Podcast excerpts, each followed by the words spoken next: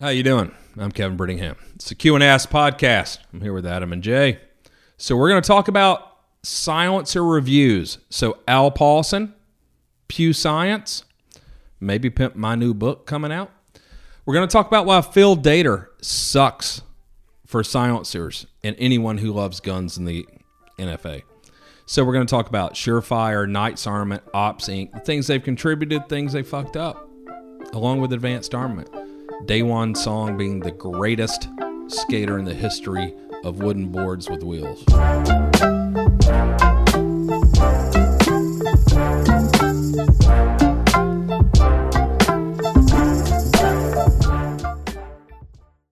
I have so much Oreo in my teeth right now. Oreo? Mm-hmm. Yeah, I thought that was a bad call. from experience. You put them out. I well, motherfucker, I did not put them out. All right, that fine woman that lives here that wants to feed you idiots put them out. Um, speaking of that, she is going to be not so happy with me allowing you to pour Campari that I've You- never had before into the Polish shot glass. you put it there. It's the official. Yeah, The official Poland.com. I've never seen you drink before. Yeah, it's I not know. very frequent. Hmm. you're turning sweet color of a strawberry. You're turning the color of it, it's like the little girl in um, Charlie, Charlie She and Chocolate blue. Factory. Yep. Well, sort of. I mean, because she had like grape or whatever. You're- Blueberries. You're, turning the color. of Campari. Campari. All right, so I'm gonna try this first time. Good luck.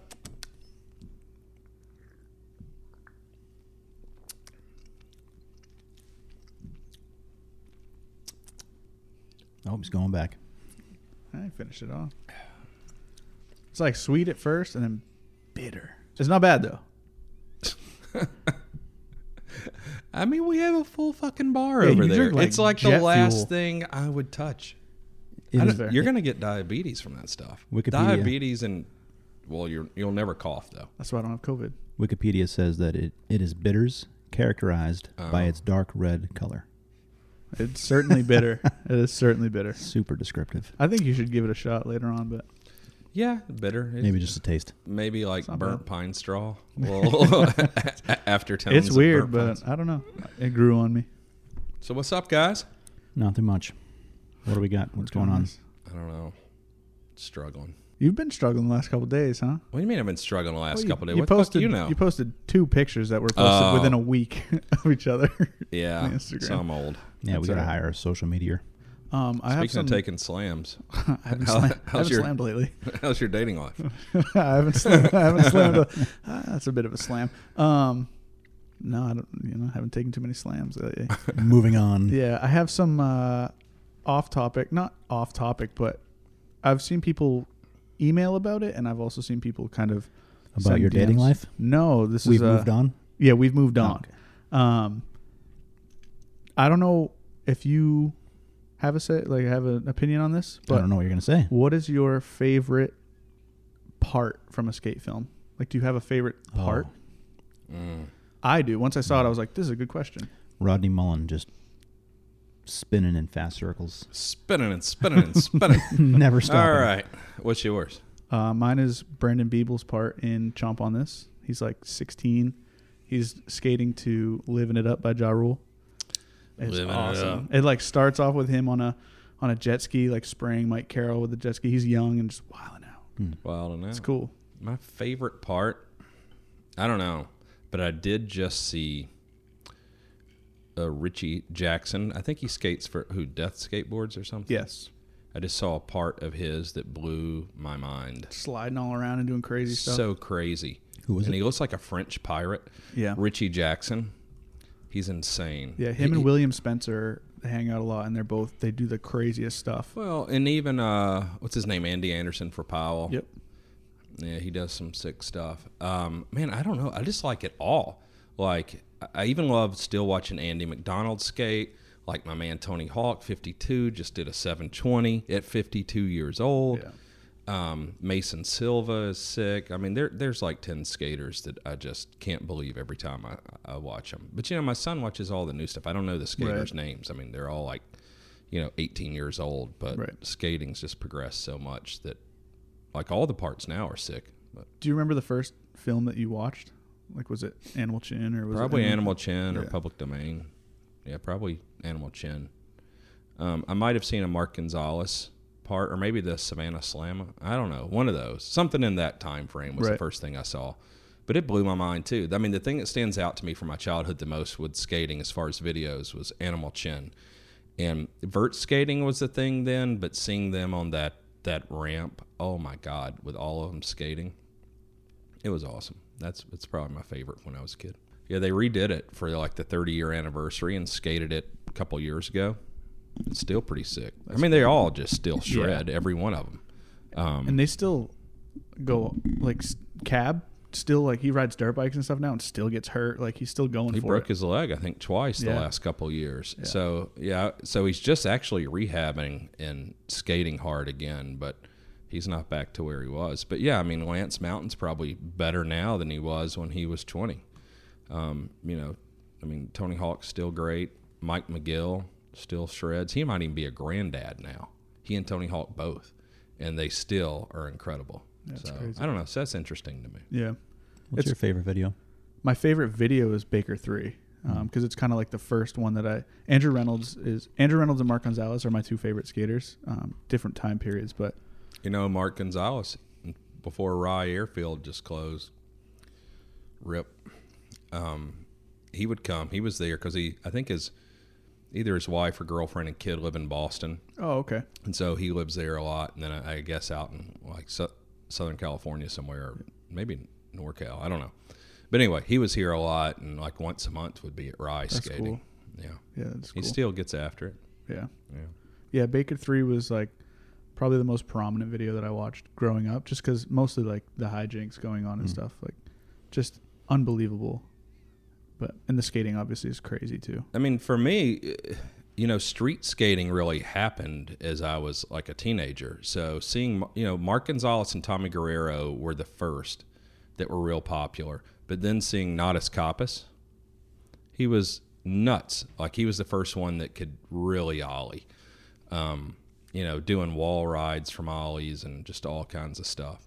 Um, you know, those are like memorable things. But street skating really just became a thing with like Muska and those guys in the '90s.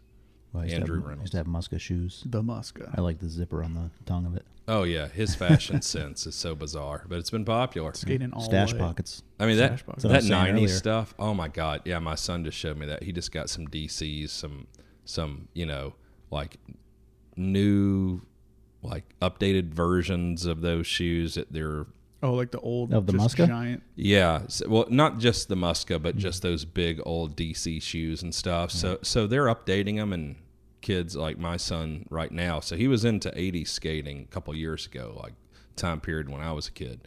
Now he's into '90s stuff. He's gotten into street skating a lot Mm-hmm. Yeah, he- recently. he's dressing like me and my friends dressed in the 90s. Yeah, intentionally. I mean, that's where he's getting it from is Yeah. these skate videos. I mean, he actually um, got a VX or whatever. He's gotten two different ones now for filming, and uh, for maybe Christmas last year, or he's had them for about a year, I guess. Um, but they film on these cameras, which is so inefficient and it's so expensive. Yeah. The cameras sell for more than they did probably new now. Yep. And then they break all the time, and there's like you know the the one witch doctor you send them to that can fix them, and it costs like five hundred dollars every time you send them in.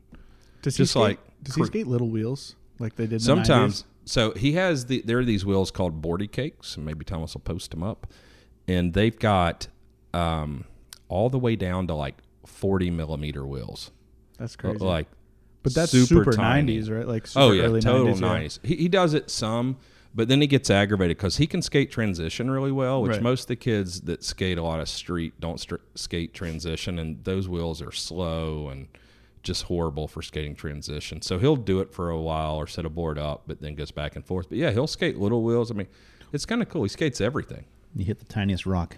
Oh Your yeah. Oh days yeah, over. Oh yeah, Yep. Yeah. that's true. I don't like them. I think it's stupid. Mm-hmm. It yeah, is I, cool. I can't I got the big soft orange ones on my board Yeah. just for bombing around the neighborhood. Yeah. It makes it nice. Yeah. It is cool seeing that kind of just the the repeating of style like a lot of kids dressing like the early 90s huge pants like oh God, he and his friends just go thrifting, and he'll spend fifty bucks and have a garbage bag full of stuff, and like you know, he's probably a 28 waist and he's six feet tall, you know, and he'll buy 40 pants. 42s. Yeah. yeah, 42, you know, like bootleg. And yeah, it's ridiculous. I can't stand it, but that's what that's what they're into. I think it's cool. It's cool to see it come back. He's gonna come in wearing JNCOs or Boss. Yeah, he's uh, he. I think he probably has some those Probably. Jinka or whatever. yeah, they're they're they're still popping. JNCO. Yeah, yeah. I think occasionally they'll find them in the thrift store. Oh yeah. But if you find them online, I think they're like two hundred bucks. Yeah, they're not buy 'em. cheap. Yeah, Yeah. they're definitely Skinny expensive. jeans are going out, Thomas. Not for Thomas. not not not if you're the lead singer of an aspiring New England band. That's true. Speaking Nope. of speaking of bands and skate videos, since you asked, my favorite, Anthrax. my favorite skate video. Bring the noise. CKY. Oh, the original or CKY2K? Because that was like the the one that popped. It kind of all blends together. That's a good. That's cool. Because that whole that whole time period when it kicked off the original Jackass and all that Mhm. stuff, Viva La Bam, like that is Yeah.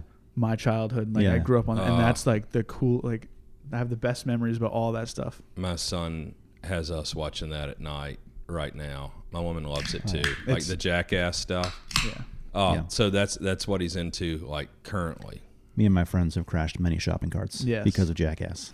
Bam. what in the world are you guys thinking? Bam did all he like CKY2K. Hmm. He Bam like put all that together and distributed it all himself, I believe which it. I did not realize at the time. But super. And he's oh, Bam got rich. yeah, Mhm. he's gone off the rails again. But That's too bad. yeah, he's just Such a talented all those guy. guys had super substance issues, and Yeah. for the most part, they all got Clean, I know it's but he's just amazing. I mean, down. you would have picked Steve-O to die, and he's the only clean one I that's think alive. I think all of them are clean now, Not except Bam. for Bam. Right? well, I don't know that Wee Man was ever.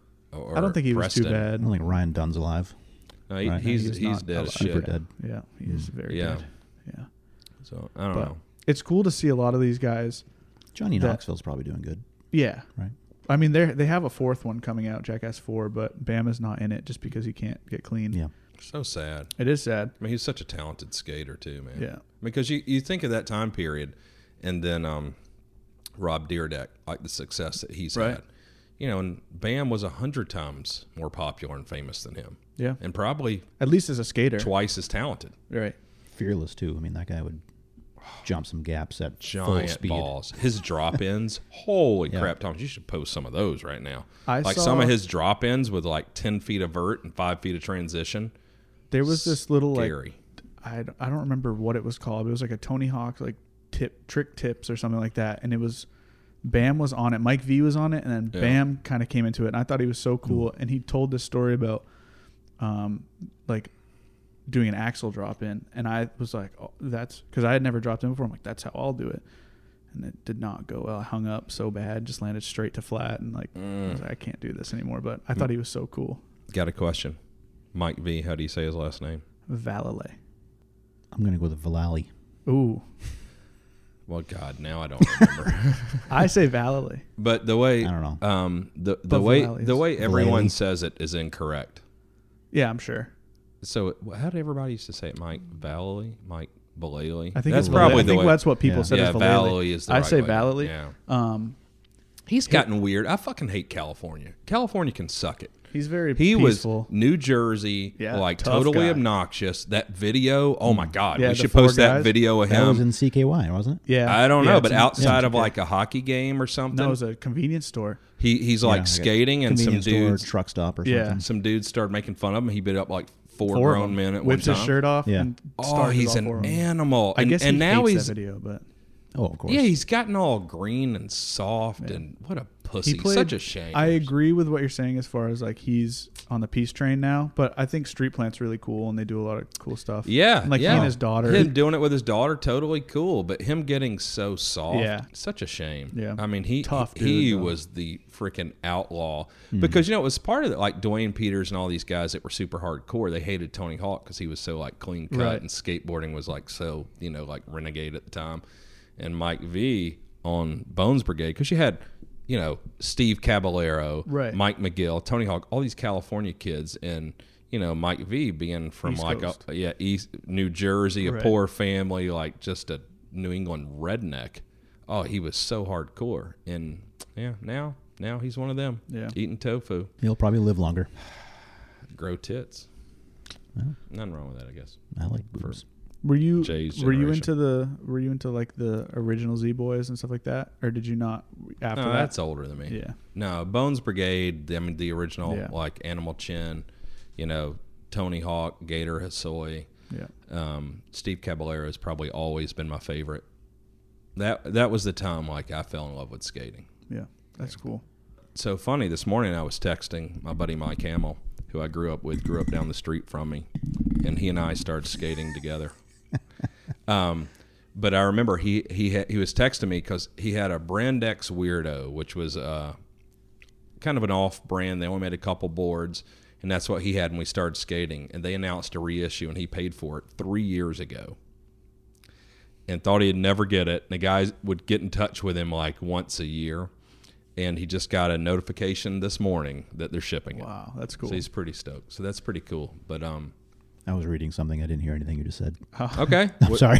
what'd you read? What are we? What the fuck are we talking about anyway? I was looking up Daewon Song's. I couldn't remember. Oh my Whoa, Day One Day song, One. my favorite Yeah. videos in skater right Day now. One. I Oh, should yeah, have for said sure. him. Oh Yeah. my god, you I just couldn't stole remember it who from he skates for, so it's almost. Who cares? Who- Almost. oh, he does he's skate still for for- almost. Yeah, he's. I'm pretty sure he's like He's my favorite guy to follow of on the, part of Instagram. Yeah, his Instagram is. I mean, he's an old guy that knows Instagram better than anyone. He's my favorite skater right now, and I honestly believe Elon Musk and Daewon Song are aliens. he is an alien. Yeah. Like you watch that video, and I don't. How old is Daewon? Can you look it up? He's got to be in his 40s. he doesn't age. He's, he's, with- he's with got. I, Tom th- I think he's my age. Yeah, and the stuff he does honestly and he even stopped skating for like five or ten years Yeah. and he He's was into like 45 forty-five. so he was into tuner cars for like 10 Yep. years and didn't touch a skateboard Yeah. and has come back and he's like street jesus on a skateboard like so no good. bushings in his trucks. Like yeah well he says he ride his back truck's tight none in the front he likes it loose Yeah. in the front but yeah there's the famous hard flip that he did, and it's like he doesn't like it, but it's like perfectly between his legs. It's su- I can't remember where it is, obviously. Um, obviously yeah, of course. I, Obviously. of course, I bring it up and don't know where it's at, but all of his videos he just looks like an artist It- i mean it even seems separate from all skateboarding yeah, like him Even his like skating in the house during lockdown and stuff, just being creative. yeah. I he's mean, insane. he, he's one of the most creative people I've Yeah. ever seen. it's cool to see that too, like his style of creativity. And then you've got those guys like Richie Jackson who are like grinding chains and stuff like that. He is so nuts. Yeah, yeah, but you know, it's it's so weird because you see Richie Jackson and like he's got the little mustache and the Yeah, and outfit, like, the- yeah. and he looks like a you know, like I said, like a French pirate. Daewon Song is just like it's just who he is. right. He's not like trying to be special. He's just. and it is interesting with creativity. Like some people want to express it, you know, They got to tell you they're creative. And then Daewon Song, I mean, I think, I bet you he only posts these Instagram videos just to continue to get paid.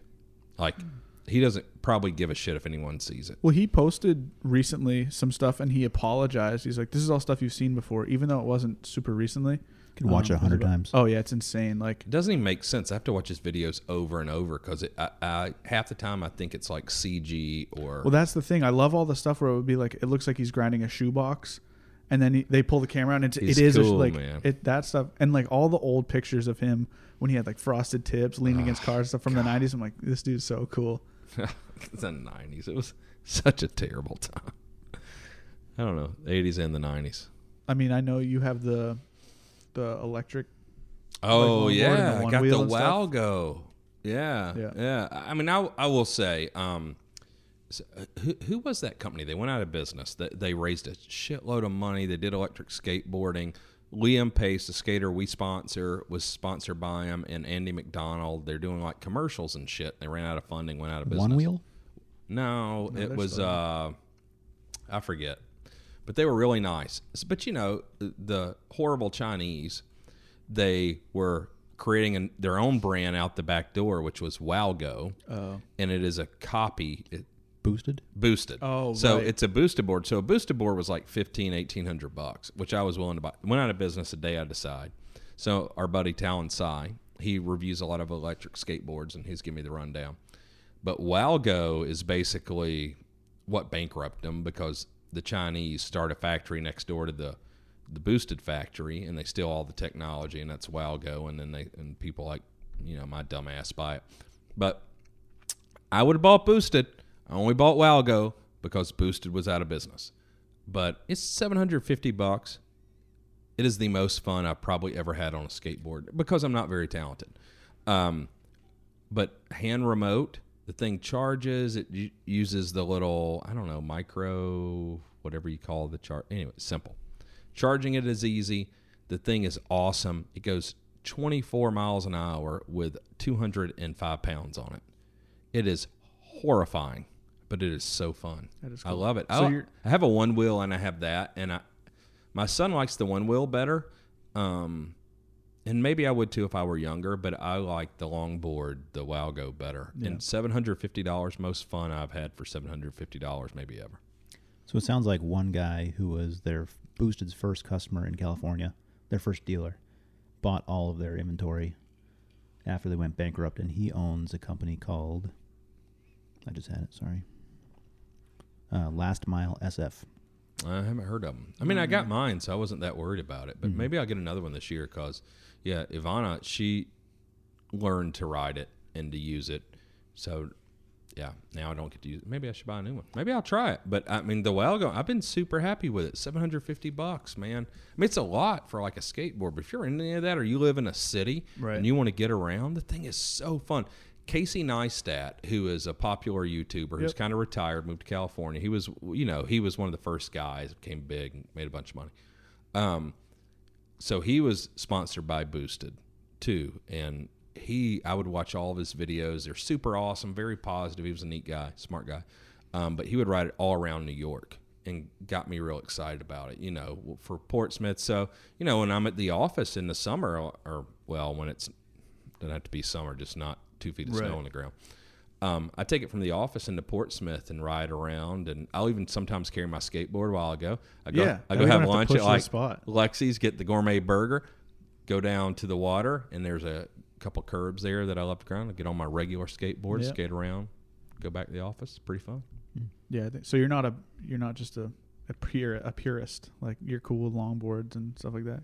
Yeah, I, I think you know the whole idea of I don't know, like whether it's hunting or skateboarding, I just want people to enjoy it. Shooting, hunting, skateboarding, anything. So stop being fucking assholes. Like just because you're a great street skater or whatever, you skate transition to shit on longboarding, you're just a dick. How do you feel about scooters in the skate park? Here we go. scooters and bikes they get on my fucking nerve here's the only thing i don't like about it is They wrecked the spot. well yeah. But here, here's the thing. Most of the scooters the kids are young. The moms bring them as a babysitter. So they're out there like texting their boyfriends or you know swapping recipes whatever the fuck the moms are doing. And there is no etiquette. Like by the time you can skate because you can scooter at six years old you're not afraid of getting your ass whipped at six. When by the time you can really skate let's say 10 or 12 years old if an older guy says you snake me again i'm gonna like beat your ass you settle the fuck down. But the lines are different for scooter and bmx bmx goes all over the fucking park. You don't know what's gonna happen. But scooter they do one thing and they pause and they stop in the middle of the park which sucks.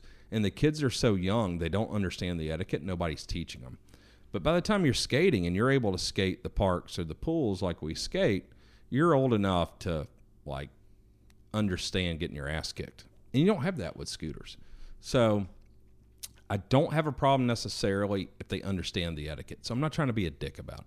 But I love longboards, which I don't understand why most skateboarders are like anti longboard. Like I just want to roll around. Like I just like that feeling. So I don't care if it's a longboard or it's a actual motorized scooter. I have a motorcycle and a scooter. Like I, and I actually have way more fun riding the scooter, honestly. Hmm. Um, longboards, like anything, anything with wheels. I just like to go. Yeah. If you're out there pushing around, it's cool. Yeah, the You think the parents should be more involved in teaching their young kids etiquette on scooters? Yeah, because I think parents are assholes. They What if you have a young kid too? Like you're gonna bring your six year old, Well- they're gonna get smashed. especially when I was younger, like skating now is so popular. It's in the Olympics, and I love that. The downside is like we have a skate park here, we're at Hampton Outdoor Park, which I love, and it's a DIY park. Um, but since Rye Airfield, our indoor park closed down, all those housewives bring their kids to Hampton, and they don't understand etiquette. And so, like I, have, you know, like I love kids more than most people. Freaking love kids, and I tell a kid to watch the fuck out like at least one time every, and then I feel horrible about it. But it's like some little kid that doesn't understand just keeps cutting in front of you. It's like, how do you not have a dad?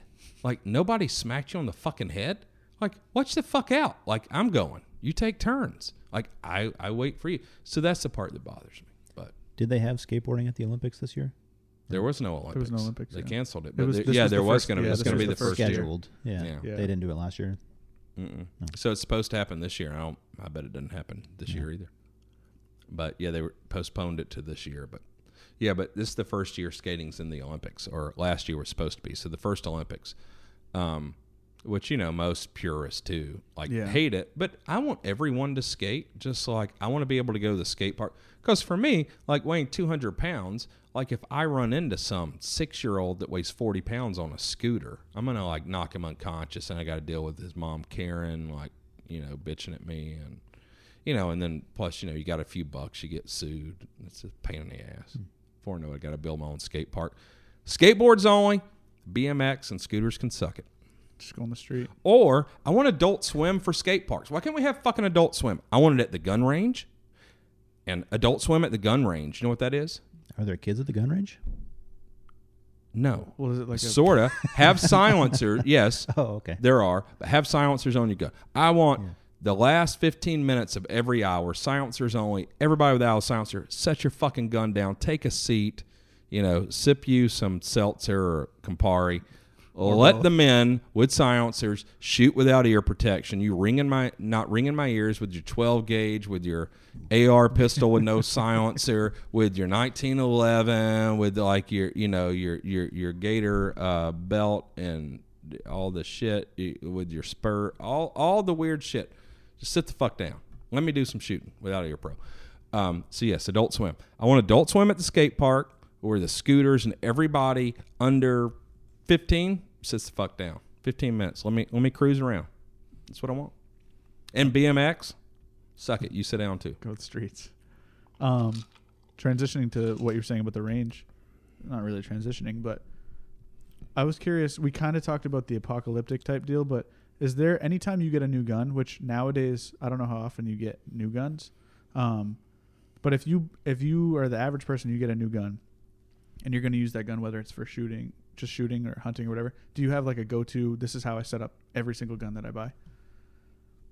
Like, do you have like we had Edgar Sherman on, so we talked about like as a sling, one of the first things you put on, or is it, do you have anything like that? We just, I know you recently got some lights from Cloud Defensive. Papa's a Rolling Stone, man. I just do everything how I feel at the time. Uh, yeah, cloud defensive. So on my honey badger. It's bright. Sorry, Thomas, do some motherfucking editing. Um, yeah, so I put on my honey badger. Love it. The owl, It's The- big. This is the owl. the optimized weapon. So they light. sent the owl and the rain and the rain mini. Mm-hmm. yep, micro, I think. They are bright as shit. so bright. Like I don't buy like Surefire used to send me lights, and I, I I guess like my hookup or my you know like cool guy tag expired, and I don't get the free lights as of a year or two ago.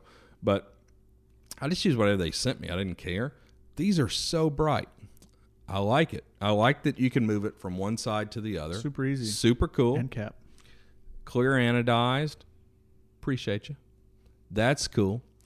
Um, rechargeable battery. I actually like. Yeah, and they come with a charger too. I know now that I'm like old and I have all this shit, like I'm all anal about the chargers, like in the house. I got all the things charged up. If Aiden touches one, I freaking spin him. Do they come kick with a charger, or did they send They us a come with the No, charger. yeah, so Yeah. you can buy it with just the light, or you can Yeah. buy the package, and it comes Okay. with the charger and So it's an the option. lights. Got two it. Oh, lights. that was a package. Yep. One you got has a charger in it. Yep. Yep. Charger and the battery. But um, things I don't like about it, it's too heavy. They need us to engineer this motherfucker to lightweight. It is so big. I I don't even care that it's big if Well- it's a lightweight. as far as people know, they're pretty indestructible. There's a lot of videos um, of those dudes Okay. smashing Here we them go, with Don't say shit to me like that. I Cloud w- hey, defense. Uh, uh, you What just it did, cost? and I'm telling you. it's not my theory. make no it's not you can make anything big and heavy and make it strong you can also engineer things correctly like q does Hey, see, and I they was can be setting you up for that. lightweight and durable I was setting you Jay, up. for what that. does an owl from Cloud Defensive cost? I bet it's so uh, expensive. the package is because they made it cool to these young kids. I It's bet gotta the be package expensive. is uh, th- is it three eighty nine or two eighty nine for the? Oh, you did your research. yes, sir. How much is it? It's three eighty nine. Three eighty nine for the package. Well, it would have been five hundred if it were Surefire. oh, yeah, I agree. Well, yeah, and that that three eighty nine is with the charger with two batteries. Like, I, I, I do not feel fucked by that. It's one battery okay, and one charger. right. I it only takes one battery anyway, so which is good. But well, you, you you're down while you're charging. I guess. What if somebody breaks in the middle of the day? Home invasion. What up? If it's a middle If day, of the need day, a you don't flashlight. so yeah, charge your shit during the day. Um, it's just too heavy. Otherwise, so far, I think it's awesome. I, I, I like how you can reverse it to either side very easily. I like the rechargeable battery. Yep. Um, I don't know. I, I, I don't. I mean, I don't care about aesthetics, and even the size. It is big, but it is a lot of light. Like I was shocked at how bright. I mean, I got a big house, and that front hallway. I don't know what is that, like ninety feet long, and it lit it the fuck up. Um, Yeah, it's I uh, 1,250 lumens at five, 50,000 plus candela. Candela, yeah. So I mean, I bet it's like DB. I bet they all Well, fucking cheat. And I stuff. talked to uh, Sean McCauley, who I believe is one of the owners of Cloud Defensive, and I don't want to misquote him, but he was talking about the the You should. REIN. I'm gonna misquote him for sure, so someone will fact check me on that. But I believe it's the REIN under the right at- atmospheric conditions. It can throw light um, up to 500 yards using like you can still pick it up with the right glass under the right atmospheric conditions, which is insane. I tell you, when I checked this in that front hallway in the house it's so long, my first thought was, "Is that too bright?" Right, yeah. Like, I'm like, I don't know. But um, my only criticism so far, and give me shit or not, um, I'm gonna be honest about it. Um, the first thing I would do is put this thing on a diet. I mean, I don't even know those guys, but they were nice enough to reach out to us, so that's cool. But um, I like it, and I like this one because you have this. Let me have that one. So this one as well, which is a little more traditional thing, and you have this pressure pad. Is there a way? Do you know? You probably do because you, you're all into this shit. That you can not have the pressure pad and you just have the beep, beep, beep button. Yeah, you just did it. But, But can, I don't. can I take that out? As far as that, uh, you might have to take the the the back cap off. You may be able to unplug that. I don't. Uh, I don't. I don't know. I haven't got my hands on the Anyway, rain yet. this part is a pain in the ass. I do not like the way they set this up. I would like to do that better, but I love the clear anodize. This doesn't seem too heavy, and this thing, oh my god, is it bright? yeah, that's the rain. That's the one that he was telling me. Just Rain's a good like- name. So Yeah. Modlite has the mod button, which is similar to this, connects to the Is- back of a Wait, Surefire. Not is as Mod bright. Light a different company? Not Yeah. as bright. Oh, no, not as bright, but as far as a smaller button goes, like this is, I think, momentary and always on. yeah. Yeah, I don't even care ones. about the size of the that. button, but just the way you install it. it is, I agree, I don't and I think love it. that's the the big thing with the optimized weapon light is this it's is all, this is clean. It's just they're using too much aluminum. right. Yeah, I, I don't like the. I mean, I like the pressure pad. I don't even know if I care about the two buttons. It's just it's difficult and it takes time to put on. And one thing this made me like about what we do: if you buy the fix, there's two tools. Every screw on your gun is a T25, and that was a pain in the ass. We had all custom screws made. You need three different tools for this, and that sucks. Cloud Defense, like us, needs to make custom screws with all use the same tool for everything. Every every place there's a screw head should be the same tool, a T And it's fifteen or even- whatever. It's not even different size. It's a Torx and Allen, which is annoying.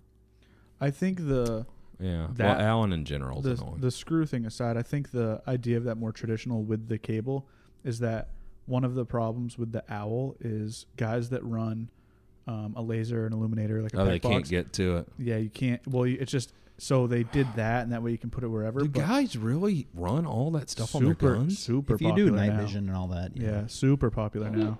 Oh, Yeah, I'm probably the only one that shoots a lot of stuff, and I'm like, ah, I don't want all. Like I set, like if I go on a night hunt where I'm going to use an IR laser or I'm going to use something, I set the gun up with that. I don't leave one. I, I do leave a gun set up with my Reap IR, Right. my thermal on it, but I don't leave all the other stuff on it. I set it up depending on what we're doing, Yep. um, because I, I don't want to have a gun set up with like four pounds of shit on it. I, I do like the light. I Yeah. got to tell you, I like it. I like this setup. I like that it's offset. I like it attached to the top rail, especially on the Honey Badger SD, which I prefer because, you know, can't really use these M-LOKs. I don't want to hear about it. We developed this gun before there was M-LOK. Suck it. Um, but the light's good. Yeah. I, I don't know that I'd ever heard of them. Yeah, but there's the a stuff's cool. We've kind of plugged him recently, but Garand Thumb did. I think he is one of their, um, I say advisors, but I don't necessarily know if he's contracted by them or anything like that. Influencer. yeah, but I know they asked for feedback when they were testing Yeah. testing that the owl, and he did a really good review on it. And he compared all the popular lights, and he did them at distances, kind of like he did with that um, on that MCX video where he went back Yeah, increments of yeah, space yeah, yeah. And it was really cool. The I love the his owl. videos, the owl yeah. really did perform, at least visually through the camera. The owl performed better than the other Well. I think it depends on what you're doing. People do that, and you're talking about like home defense or an offensive situation. If you're talking about just for shooting someone that's a threat, you don't need to throw light at 500 yards. That's dumb. I don't know. a thing that he a point that he brought up that I thought was really cool is that if you look at those lights and you compare them to Modlite or Arisaka or whatever, that light from the cloud defensive stuff is a lot warmer, and I don't know the whole science behind it, but it, I guess it's easier for your eyes, the human eye, to pick up detail with a warmer Oh, light. Yeah, it's less. Contrast. So that kind of stuff. So I guess for guys that are, especially in a home defense situation where you're trying to positively, positive ID whatever you're about to Well, shoot. I, I think, and, and I don't know. They probably know more than me, but me being a reasonably smart guy, I thought you were about to say redneck. both. Well, being a redneck, I shoot a lot of shit. My buddy Chad, Redneck as fuck. got his transfers back last night. Went out all night with his uh, trash panda on his honey badger. I love Chad. Oh, he's the greatest. Chad's the fucking great. Anyway, so but what you get with rednecks go shoot shit, you get real life shooting shit. Reasonably smart So rednecks. yeah, but um, with warm light, the contrast isn't as harsh, so it's a little easier on the eyes. With the white light, stuff stands out, but if it's too bright, it's it's harsh and it's it's hard on the eyes. Um, but you know, like this house is probably bigger than normal, Yeah. and um, I don't need a light that bright. I mean, the cool thing about it is I'm gonna blind the fuck out of whoever it is, Right. but like I could see someone easily identify a target, what they have, and shoot them with something half that bright. Right. Which with this gun, I would love for something to be smaller. I got So, you. I don't know. Maybe we should work with them on a Q light, be a small, lightweight one. We'll design the body and all and attachment to be lightweight. Yeah. I think they I think they have cool products and I think are are you gonna I know you're gonna keep it on that gun for a bit. Are you gonna are there any scenarios where you use white light when you go hunt? Whether it's night hunts or anything like that? I think that's illegal. Yeah, up here, yeah. But I no, don't know no. I mean, with like- pigs and all, in some places it's Yeah. not. Um, I usually use green light with the pigs. Right. Um, I keep a white light with me. Sometimes, if it's small enough and compact and light enough, I'll have it on the gun. Just w- when you know we get up to something, you know, we need light rather than worrying about carrying it on me. Like I, I mean, I'm usually super streamlined. The guns only have what I need. I don't carry a belt, a rig with a bunch of shit on it. I keep generally a spare mag in my pocket, and that's where I love those Vertx pants that they, they Oh, got me this. They have some kind of mom jeans, but some of their pants too they sent me are awesome. I think I'm wearing a pair now. They got a place for an AR mag, and it's nice. Like, it, and it doesn't take up my pockets. I'm not sitting on it. Um, but sometimes the small white light, yeah, I'll use on a gun if we're night hunting, but not not to light a target up, but after the fact to be able to light it up where I'm not carrying a light on my pocket. Because generally I stick it on me somewhere and I've lost them before or whatever. If it's on the gun, I always have it. I know a lot of people just ask about what light do you recommend for the honey badger or this or that or whatever. They and- ask me all the time. Yeah. Yeah, and I I think it is another scenario of well, what do you need it for? But I think Well, we should probably partner with somebody, and uh, you know, we could have one of the engineers assigned to them, you know, for some period of time, and develop a light or two that would, you know, the body and everything that would make sense for us. But Well, yeah, We do sell on our website the Reptilia torch bodies, yeah, which are compatible with the Surefire, Mod Light, Arisaka, All the all heads. all, the Surefire heads and tail caps, basically. Um, so it's a good option. It's Well, what- small, it's compact. Well, I don't do- even know what that is. Wh- Why do do we do clear it? Is it because it, it goes right to the M-LOK or an? M-LOK direct body, Okay, so you don't have yeah. to have an intermediate mount. Yeah, I I love that. So reducing weight and making it more streamlined. but we talked about it earlier too with that torch, that reptilia torch, in comparison to that owl, where you just pop the ends off and flop it around. Mhm. The torch you need to decide that torch mount you need to decide do you want a left side or right side. So it's not interchangeable like that. And it really, why does it matter? I mean, I think it's ease of manufacturing. Left if I and right hand shoot. I don't want to light No, on the left. but well, your yeah, but you would order it that way. Yeah, like to me, button, yeah. I would order this to put the gun, the this light, this owl in particular. You pass it over. Yeah. The button is on the top, so why does it matter left The- or right-handed? Well, yeah, for me, it's just I put it on the right side because I sling it, and and You I'm would- right-handed with a rifle. Yeah, I guess you so can- you can reach up. To You it. can get by with that Yeah. if you were gonna swap shoulders, but I think just more comfortably, and especially, I know it's not super easy to do right there c- with the the hand stop, but like the way I have anything top mounted, whether it's a, a PEQ or a, a light, is I run the vertical grip basically right under where my thumb would be. But I mean, would you switch this from right to left? No, but I'm saying if a left-handed, we have too many left-handed. I'm left-handed and blah blah blah. Like so, so making two different ones as opposed to making one that's universal. Like universal's cool for manufacturing, yeah, but it generally is not great for the consumer because there is going to be some sort of compromise. So Um, that's the argument for this here because you can mount it at 12 o'clock, left Yep. or right, doesn't matter, but you can also get some distance between it and the flashlight. right, yeah. So you don't have to worry about which hand you're going to use it. right. And if you want to have an illuminator or whatever, Mhm. that you can still put it there and the light's not in the way, all that stuff. Yep.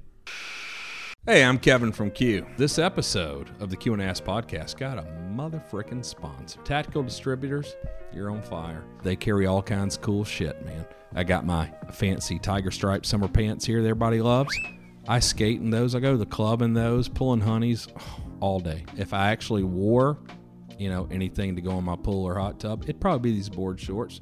They're also tiger stripe. Things like these Ultima boots, the maritime boot that are awesome. I don't even know what that means, but these are summertime hunting boots, thin sole, like skate shoes. They're lightweight, they breathe, they repel the water. A cool thing about tactical distributors. All right, number one, cool motherfuckers. Number two, their return policy, simple, easy. I never know because I got like the fat feet. So this could be a 10 and a half, could be an 11. I don't know. Order two sizes. I pick one, send it back. It's no trouble. Just get a little label, send it back. Cost me no money. TacticalDistributors.com. Promo code, I don't know what you call it. Whatever code at the end. All right. Unpossible15. Unpossible15 gets you 15% off. TacticalDistributors.com. Give them a look. So I mean, engineering you just talked about as far as functionality and all that stuff. Um, we've kind of touched on it before as far as looks and aesthetics. Do you, what do you think is the ugliest gun ever made? Because I know right off the bat, Oh my God. I don't even know if there is one. they're absolutely. You want to give me a time period or anything? No. wanna- Well, yeah, sure. We'll go. We'll go the from the '60s up, or we'll say the '80s up. It's so. Everybody So- has their own opinion, but what looks good. I agree. But the thing that sparked it was in the shop we have one of the new FNs. I forget which one. 509C. That's right. And You think that gun's ugly? no, I think it's I think it's good looking gun. Yeah, but it's good-looking gun. but our silencer boy Jack said this is the ugliest gun I've ever seen, and I Mm. said you're an idiot. Well, first of all, that's not nice. Sorry, Jack. And second Oh, I of all, I thought he was talking about saying the gun was ugly. Oh, um, yeah, who cares what he thinks? yeah. and that's not a dig at him. Jack. It's just his opinion versus yours. Like, well, what do you think I don't know. is? I VP think- seventy. Uh, it's an ugly gun. Ugly. Yeah, that's true, but that's in the seventies. Yeah. I, What, don't- do you I mean, the Glock is hideous. You say, just you get used Glock- to it. Yeah. See, I like the look of the Glock, but maybe it's because I I'm do used too to it. now. But the first time I saw it, like the first few years I was into firearms, I would have never purchased a Glock because they were so ugly.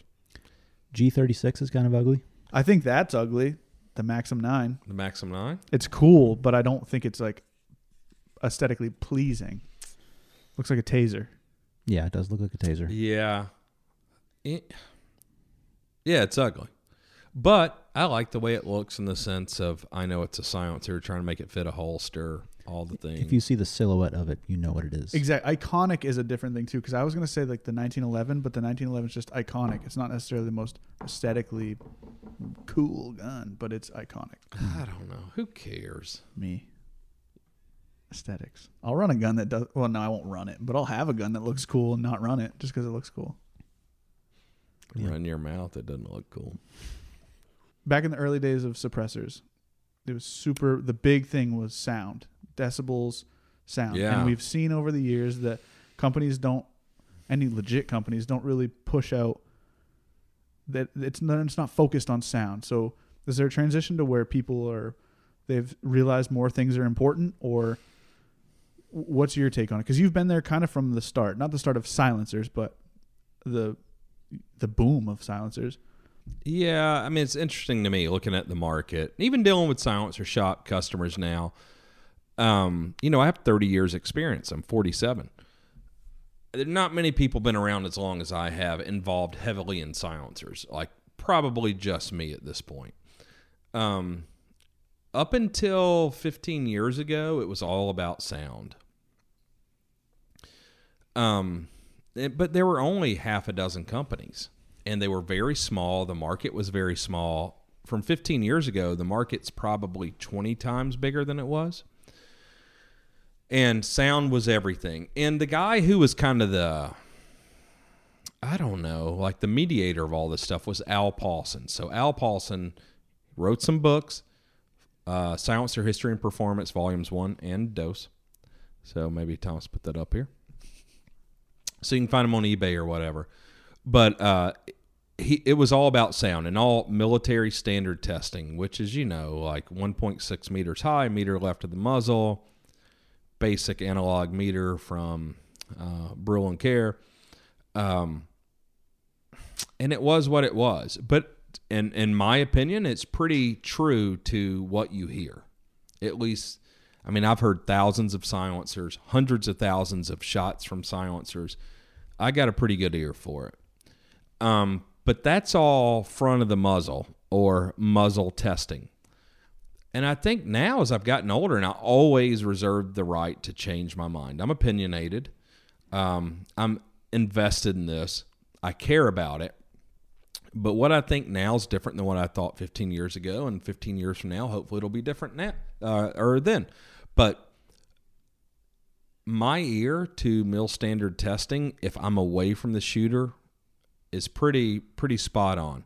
But now I care about at the shooter's ear, so the testing isn't really as relevant. But sound testing, um, the sound of a silencer used to be everything, and I just don't think it is now. But the thing is, the industry grew; it's lucrative, um, so it's a different industry, and everybody copies everybody. There's plenty of quiet stuff. So it's all the other features that really matter to me now. Because we used to have sound comparisons. And what happened is this before really the internet. Um, AWC and Gemtech were the major companies. I was a distributor for both. I started designing stuff at Gemtech, but I still dealt in AWC stuff. Their stuff was very nice. Doug Olson, who's the engineer, did all the Knights Armament stuff, and then he went to uh, Surefire. Maybe he's at Wilson Combat. I don't know where he is now. But he did all the original stuff for SEAL Team 6 actually in the 70s and early 80s. Qualitech was the company. I post on my, my personal Instagram some of those silencers. And he based all of his stuff on Maxim designs, which are very good. He he was an alien as well with Elon Musk and Daewon Song. And Caleb Cry. Caleb Cry, probably an alien. God, I love. He's so cool. Um, weird motherfucker. Anyway, so you know, sound was really everything back then. Um, and Al did all this comparison testing, and guns and weapons for law enforcement and special weapons for military and police were printed publications that he wrote for, and he did silencer comparisons. As soon as advanced armament started so my company that I founded after I kind of had a falling out with Gemtech when we started beating them which we did with our 22 our 22 integral with 9 millimeter we beat them in everything and we should have. I hired one of their designers uh, he lived in Atlanta where I lived even though they were in Idaho and he and I started advanced armament together. As far as I started the company he he was designing a lot of stuff. And uh, we beat them in every comparison. So what Phil Dater, that piece of shit, did was he called uh, Stanley Harris, Harris Publications, who's now defunct, probably because he gave in to shit like this, and told him that he Gemtech would no longer advertise if they published comparison articles with wood silencers with Gemtech products. And that's only because we were beating him. He loved it when they were beating AWC. And that stopped comparison articles. And so then uh, the internet, you know, is coming on. So Silencer Talk, which originally I think was Silencer Review, so it was a guy named Robert Silvers who was an MIT grad who I eventually hired and did a lot of stuff, including the well, he did the slant baffle. I did the monocore. We gave him credit for everything because he wanted credit because he was independently wealthy and he's a little guy with an ego. Um, but he started a website testing silencers because he bought a bunch of SWR silencers back in the day and they didn't perform as published and he was really upset. And he started a website and testing just to show that they were not what they claimed. They weren't better than competitors. And anyway, when before he launched the uh, forum, the website, he contacted every manufacturer, and he had heard I was the biggest asshole, so he contacted me last. But everyone else said they wouldn't participate. He called me. I was like, I'm all in. Like I want to compare my stuff against everyone else's because we'll kick their ass, and if we don't, then I'll work to design and build stuff that will be the best. And he did that testing for a long time and then, you know, Phil Dater again and some of the other guys complained that he was biased and he was because what Phil Dater originally claimed I, I was paying Al Paulson back in the day, which I was not. Phil Dater's a liar. And then he claimed the same thing with Robert Silvers with Silencer Review, which turned to Silencer Talk. And it was not true. So then Robert just came to work for me. But it was because we earned everything on merit, and sound was a big deal. But as we started getting into military contracts, then it was size, weight, durability, construction, blowback, all of these other features. And sound, if there were 10 things on the priority list, sound would be number 8, 9, or 10. And we stopped caring about it as well as far as the main priority. Designing the quietest silencer in the world, Ethan and I have done it dozens of times. But making the best silencer is what we're after. And how do you define best? I don't know. Right. But um, I think we do a good job with it. And building the quietest, who cares? Like I've said a hundred times, if it costs two thousand dollars or it weighs two pounds, I don't give a shit. But now you see, sound isn't a real thing, and you see um, Jay Pew Science. Pew Science. Yeah, a Who- lot of cool like metrics that he uses. He's doing a lot, but it's too complicated. I think for the I agree for the layman. I think it is pretty complicated. I saw some. He did some comparisons with. Um, I think it was just back pressure. Um, it might have been sound and back pressure, but I was just looking through the graph. And granted, all the information that you need is there, and if you can sift your way through it, you're going to find it. But at first glance, I saw. I was like, "This is a lot. I'm going to need. I, I'll look at it later. Like I can't look at it right now. I'm doing stuff, but Yeah. but I think as a I think he's a good example of an independent source. Um, he doesn't seem to be biased at all, I don't think he is. and he I- he's looking for important stuff. I think he is completely honest. I think he's brilliant, probably too smart for his own good, too smart for the average person he's trying to connect with. But he seems really hung up on back pressure and a couple things that I think are not the most important things. Like if we want if the quietest silencer is what sold, that's all we would do Right. but it has to be everything. You know, like Dead Air had their KeyMo mount to fix the Silencer Co. shitty ASR mount. The Dead Air mount, like their mount and flash hider weigh as much as our Trash Panda and Cherry Bomb. So who cares? It's irrelevant. And now you see them copying our mount. And they say, oh, well, no, it's because it's a left hand thread. It's better. Well, guess what, jackass? If you're a real engineer and you understood, like, we have instructions. If you torque the things correctly, you don't need all those wrench flats. You don't need that extra weight because even the thing Dead Air did is twice the weight of what we're doing. I mean, it's light for them, but you know, it's like the B team. Um, yeah, but Jay, I think I love what he's doing. I want to support him, but I think he's sowing the weeds. I mean, I hate it, but I don't even really read the reviews because I think there's just there's a lot of information that we don't necessarily most of the population or people buying silencers don't need. I wonder if there's a way for him to do because I, I believe he does something with Patreon as far as you can get more.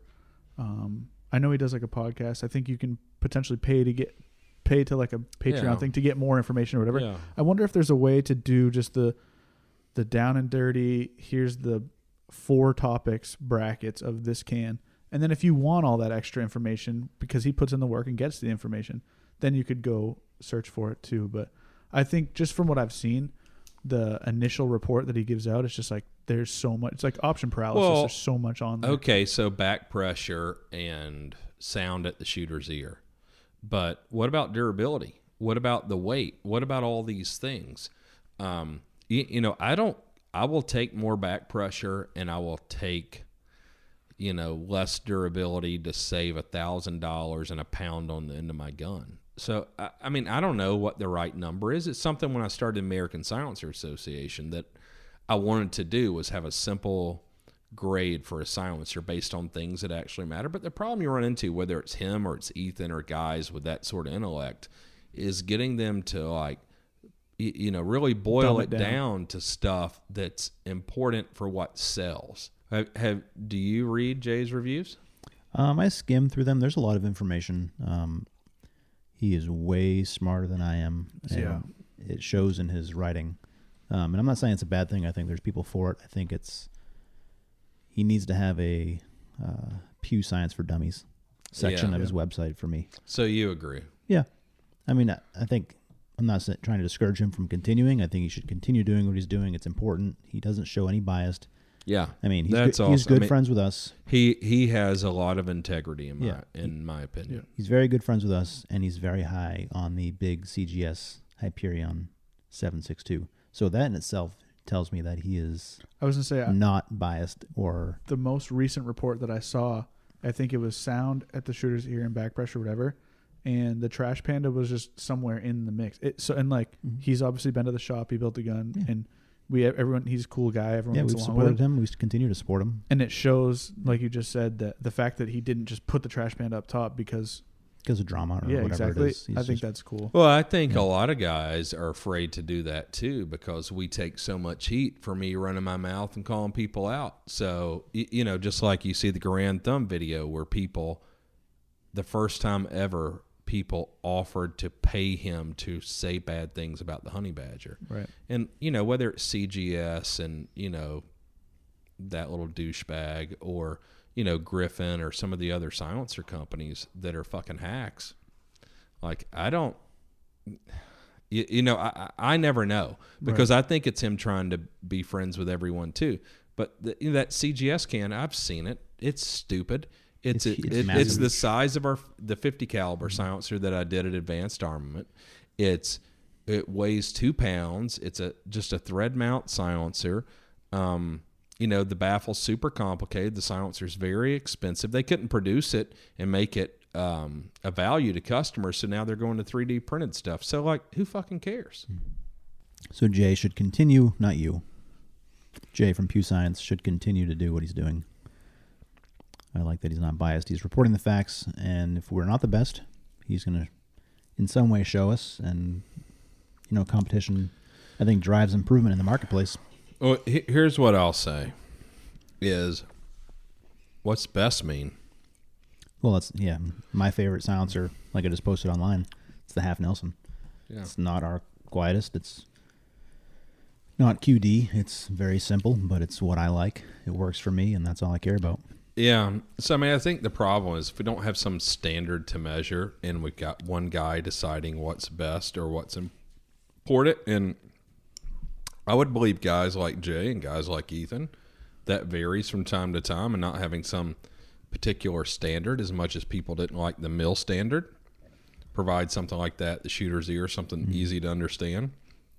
But also, um, you know, we design our stuff to be lightweight, incredibly durable, provide proper sound performance, you know, the blowback, point of impact shift accuracy, all the things are taken into consideration. And who's the one to value that? You know, so so then who are you valuing it for? Are we looking for something that's like for the soldier? Because if that were actually what's really important. Everyone would drive Humvees or oh, tanks, man. You know, and we don't do that. So I think what he does coincides with what you just said as far as like what is the best. And I think the options that he gives out, I don't, as far as what I've seen with the stuff or the reports that Jay puts out, um, I I don't think he says this is the best silencer, this is the best silencer. I think it's just in the categories. Here's where they ranked in these, but I don't think he has like a cumulative. Well, he has his sound silencer sound standard, and I'm looking at it right now. And the, there's five things he reviews when he's doing his analysis, and he uses a lot of real science. I mean, he's a no, he's, He's a, sci- he's he- an actual he's scientist, legit. smart guy. so number one peak magnitude of sound pressure at the muzzle and at the shooter's ear. Number two, duration of sound pressure at the muzzle and the shooter's ear. Number three, hearing damage potential to the shooter and to bystanders. The fourth one is silencer performance on a paired host weapon, so that one can change depending on what the host weapon is. Um, and then objective loudness, which is directly related to hearing damage potential. So he has his whole link So- for so his standard. just- He's trying to create an industry standard for sound testing. Well, yeah, just for sound. Exactly, that's So- just sound, Well, sound and back pressure, I think. right? Well, no, I Dura- mean the only reason you generally care is because of sound, unless it's Mm-hmm. reliability of the weapon. But you know, what about? So what if we do something that weighs five pounds and costs seven thousand dollars? Right. Well, sure, and that's like when Edgar was here, and we were talking about how uh, the MCX, the LVAW, won based on a few things, including sound. It was the quietest Yeah. submission because it was massive. Yeah. So, was that the best thing for the end user, or was that just the thing they put on paper? Yeah. So that's a tough one. Mm-hmm. Um, so then it comes in the other things, you know, like the mounting systems. Oh my God! Like when we talk about, I don't know, where do we have? What do I have here? So a Gemtech silencer from back in the day. And this is pretty much so uh, Special Ops Shop did this three lug spring loaded business for MP5 three lug barrels. Everyone's copied it ever since. Everyone, you brought up CGS. Everyone copies it now. Spring loaded three lug business. Well, spring loaded, so you got a moving piston. So you have all these tolerances, so it moves on the barrel a little. So how big's your bore need to be? Bigger. Yeah, and you know you're not just putting it on HK barrels now. I saw the Griffin sisters make three lug adapters, so you have an adapter going on a threaded barrel with a 90 degree sholt. Then it's weight, moving parts, all these things. I hate these. They suck. We shouldn't do this anymore. Like it's even worse now than it was 15 years ago. Most of the barrels were the German HK barrels that you would see. And like this is a silencer, an early AWC silencer done by Tim Bixler. So it's on my MP5. And so anyway, you loosen it. There's only two parts. There's no spring loaded business. And oh, let's see, it'll come off eventually. Maybe not. Hmm, there you go. But it's just a threaded collar. You put it on the gun, you tighten it up, and it's rock solid. There's no movement. And you're pulling it down onto the tapers of the lugs. Yeah, you're so you're pulling it on the tapers of the lugs, and it's just two move, and, and now it's rock solid. Like all these spring loaded ones, once you get it on the gun, the silencer wobbles. It's stupid. It's a big old can. And they carbon up. Yeah, that's a can that was done in the 80s by Tim Bixler. It's a coaxial can. But again, it's a ton of volume, you know? Right. And that was made to be disassemblable so you could clean it and all this stuff. Well, then all that makes it heavy. But if you do a big volume silencer, do it correctly, materials, you could weld it together, be lightweight. You kind of touched on something before, um, and we've seen our neighbors in Old Portsmouth do it recently. But 3D printing is becoming a thing. And do you have anyone? Yeah. do you have any opinions on who does it right and who does it wrong so far? No, I don't think anybody does it right. I will say this 3D printing, so back Surefire, so you cloners, the uh, their SOCOM 556 can. So in that contract, we won the machine gun silencer um, at Advanced Armament attached to our 92 taper mount. Is a 3D printed core, a welded tube. Um, I don't think anyone does it correctly now. And you see, like talking of CGS, Um, they built quiet stuff, but it was huge and it was heavy and it was stupid and it was complex and it was weak. So now they scrap that whole line of silencers. Now they 3D print everything. Like, why would you 3D print a tube? Tubing is so consistent, so easy. It's so inexpensive. The tolerances are held super tight, and all you got to do is two robotic welds. Simple. Um, so these companies printing the whole tubes and everything, it's dumb. I mean, I think 3D printing's the future, um, but we've got a ways to go. Um, I, I, I don't think we're there yet. The most recent 3D printed silencer I saw, I was not a fan of. Which one was that? That was the the Mod X, Mod Nine, the Sig one that just Mhm. came out. Um, similar to an erector, but just I don't think it was executed properly. It's Well, tough. Yeah, I mean, in 3D printing, Daniel Defense is doing the silencers, and now you know CGS is doing it. I think it can be done right. I don't know that the technology is there to print. it's not affordable if you're It's doing not it right affordable. it's going to be heavy because I don't think you can print thin enough to save the weight. You have to get creative, like the Mod X, with where it looks like kind of a uh, Star Wars Right, the exterior. Yeah. Um, so they had to do that to strengthen it a bit. Um, I think. The problem with a lot of the gun companies trying to do it is every engineer or designer that works at a gun company wants to do a gun. They don't want to do a silencer, and so it's all half-assed. Um, I don't. I don't. I, you probably shouldn't 3D print the tube, like 3D printing the core. Like this probably makes sense. You know, we ended up casting this for the the government, but you 3D print something that's very complex, like that's probably still better casting or maybe even machining than 3D print.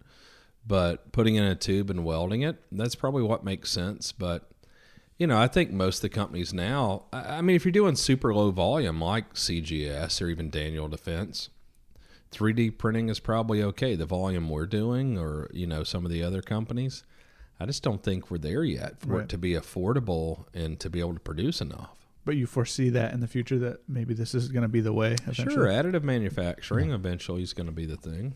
And that's the future for pretty much everything. I think. Right, a lot of stuff. Yeah. All parts. Yeah, I mean, Yeah. cutting metal is stupid. Yeah. What in your history and in the industry and all that? What are some of the worst ideas that you or people in your team have had that never quite made it to fruition? I don't know. I mean, anything we did that was bad seems like we just didn't do adequate testing or we didn't have real engineers. Uh, rushing to market is generally bad. I can't think of a. Or what's some good ideas that never made it that you wish maybe made it? Or should we not say that? Well, I don't know. You, you know, like when I was fired from Advanced Armament, we were doing this, but it was way better. That was a good idea. It never made it to market. Um, the black box, oh, which inspired this Ospreys. silencer. So there's some videos of the black box that are like 15 years old on YouTube right now. Is that an AAC thing? Yeah, AAC. That was cool. But you know, a problem with this was AAC took off, the silencer market took off. We were so back ordered, and I didn't have actual engineers at the time. So it was a difficult project for me to work through. And and we just shelved it. And you see them I don't know, do they still make the scan? The Osprey. I don't know. I don't know. But you know, it's not that popular. I remember it being there was like a little surge of it at first because all that mass is below and people like, you can still use your sights and all that stuff. But Yeah, you couldn't though. You still had to have some taller sights actually. and I don't know how they ever. I've never heard one shot in person, so I don't know how It's well. fine. A lot of first round pop. They messed some stuff up. Um, you know that was something. Um, It's on their website. nine forty five and 45K. short forty five. I guess you use it wet. Yeah.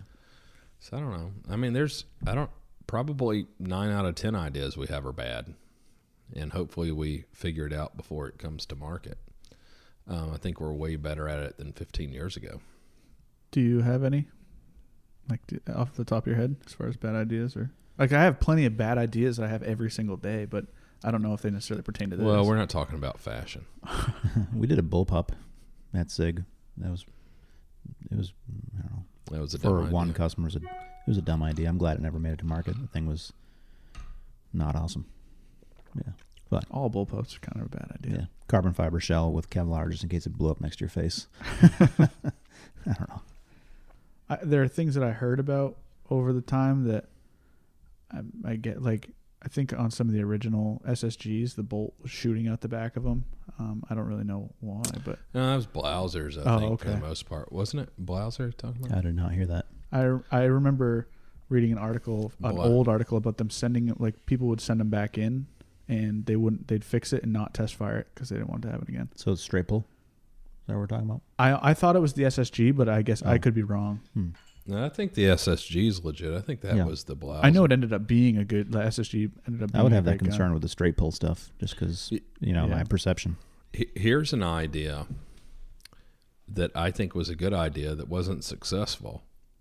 So maybe it was a bad idea.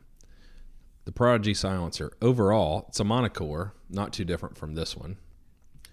Tapered tube inside, so like once you break it loose, separate it, the core comes out easily, which I thought was kind of cool. But I copied this mount. It is a thread quick detach mount that I copied from Maxim. And the idea, Jesus Christ, where are my glasses? Mm. So I got it from Maxim. Here we go. Now I can see. So I have a couple of dots, dot on here, dot on the silencer somewhere right there. Hmm. You put them together and then it should rotate. Yeah. So 9 degrees fast attach silencer. Also thread mount. So this is half 28. Interrupted thread. Interrupted thread. Yeah. So been done many times before. And actually, like on this uh, Maxim silencer. So here's a mount you'd put on the gun. Same thing. Boop. You know, same thing. And now I see like uh, the Griffin sisters. They have their um, cam lock or something that they invented.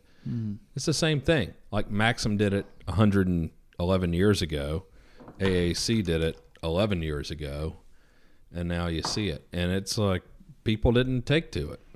Like nobody cared. I thought it was super cool because you could It is cool. you could still thread this onto your half 28 barrel, or if you have that adapter, it's fast attach. I think it's like cool. the Maxim. So that was kind of a cool one. Let me call up AAC and see if I can get one. Yeah, Um, maybe not a good idea selling it to those guys. While you're on silencers, can you, for the people in the back, can you explain boosters for pistol silencers? Yeah, so a booster or a Nielsen device or recoil regulator is a spring-loaded device. So it's a piston that your silent your pistol barrel threads into. That's spring-loaded. That when your gun cycles, a Browning type action, the tilting action, where the barrel will dip slightly. It basically the spring allows the barrel to move independently of the mass of the silencer momentarily, so that the gun can cycle. So the most copied one that I know of. So AWC had one, Knights Armament had one, and then I did one at AAC for our Evolution silencer.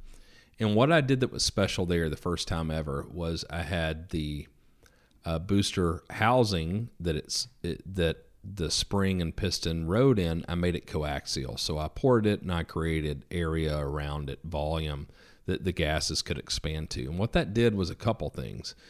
Uh, it reduced the back pressure, and it also um, eliminated first round pop and sound reduction by several dB. Um, and it's what everyone everyone out there uses now and copies. So basically, it comes out like this, and this is a booster. So, eh. oh, this one has a fixed weapon spacer in it, but normally a spring would be over this. But it goes in the booster housing, which is vented and coaxial, and this would lock into here, and you thread this into the silencer. So it's kind of a triaxial design. It's what everyone uses now.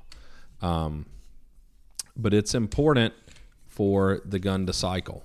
Um, and if you want to put it on a fixed barrel gun or like a, this silencer in particular, if you want to put on like an MP5, then you put that spacer in there so the silencer didn't move while you were firing. Um, Pretty simple. Yeah, so with the Erector 9, we're going to do it, and it'll be a separate module that goes in the back, just like the three lug. Like when I showed earlier, we're going to have a non spring loaded three lug adapter. It's light, it's simple, fewer parts, it doesn't move, you'll get better accuracy, less point of impact shift. It's it's just an all around better way of doing it. Um, but we'll also have a booster for for pistols. So like a Glock or whatever, that's what you'll use. Um, it's critical. You know what we used to have to do back in the day was try to make silencers under six ounces so that they would cycle. So they would be so small and lightweight you would have to fill them with grease every ten rounds in order to shoot them, and it'd be reasonably quiet with nine millimeter subsonic. Like the Erector 9. I bet you you don't need a fixed spacer if you take off a couple baffles. Well, I mean the fixed spacer is 'Cause just it's, it's eight ounces fully assembled. Well, it's no. Well, that's the fixed spacer. So if you put it on a fixed barrel gun like an SMG, the silencer isn't going back and forth. Oh, but what you're saying is you think it's light enough that Oh. you won't need a booster. A booster. oh, sorry, that's what I meant to say. Yeah. Yeah. Yep.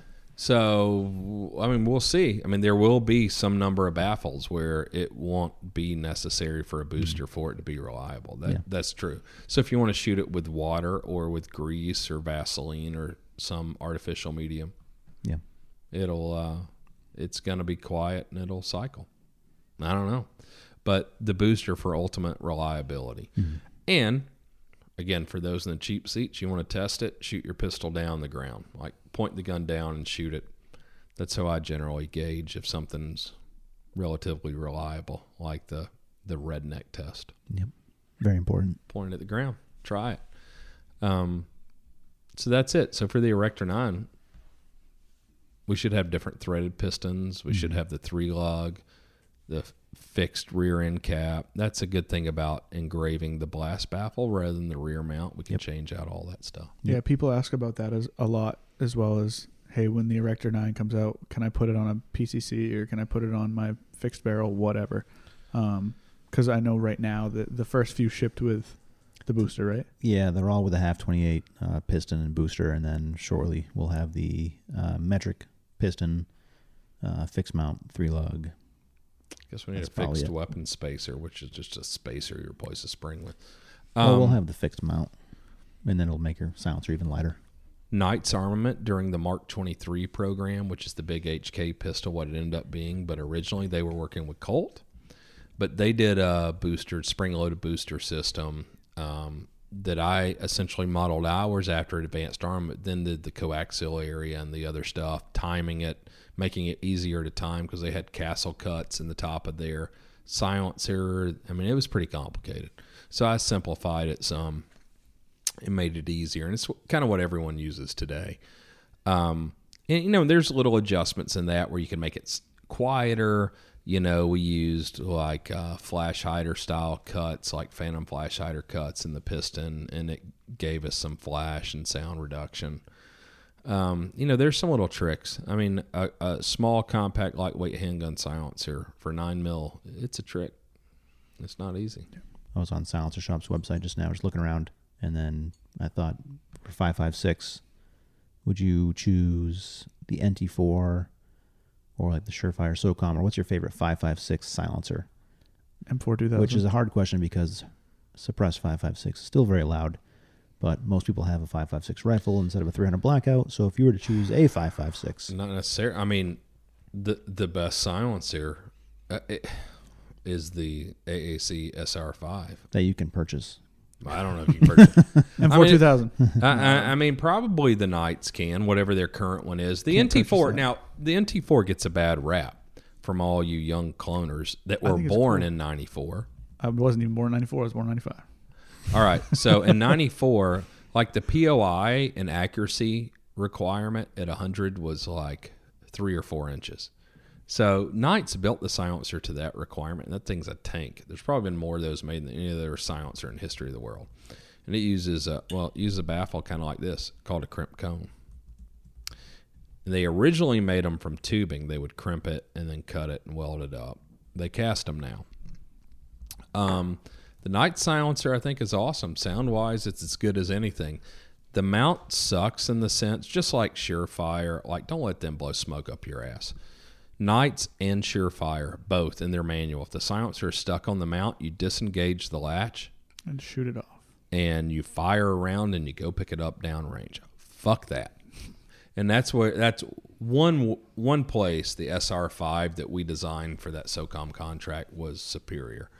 Um, I don't I don't know five five six silencer. I'd use what the fuck ever I've got. I think the NT4 looks really cool, and I think it's an iconic look. I think the Surefire is also cool looking, but it is loud and it's heavy. It's loud and it's weak. The Surefire silencer compared to the Knight silencer is much weaker.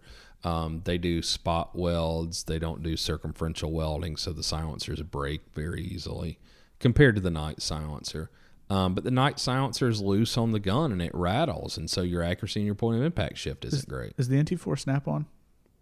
It's not a sna- it's a gate, but it's a Right. manual, and then you have a rotating latch that holds it That's down. right. So it's complicated. It's heavy. It, it weighs like 24 ounces or something. It's like it's a heavy silencer, but you can put it on a Mark 46 or a 249, shoot Yeah. full auto, and you ain't gonna do that with a Surefire. SOCOM can. Full auto rated. Like all the people asking Yeah, us. God, that there is no full auto rating. Yeah. Knock it off. Don't say full auto rated. Do you have full auto at home? Do you, Kevin? Yes.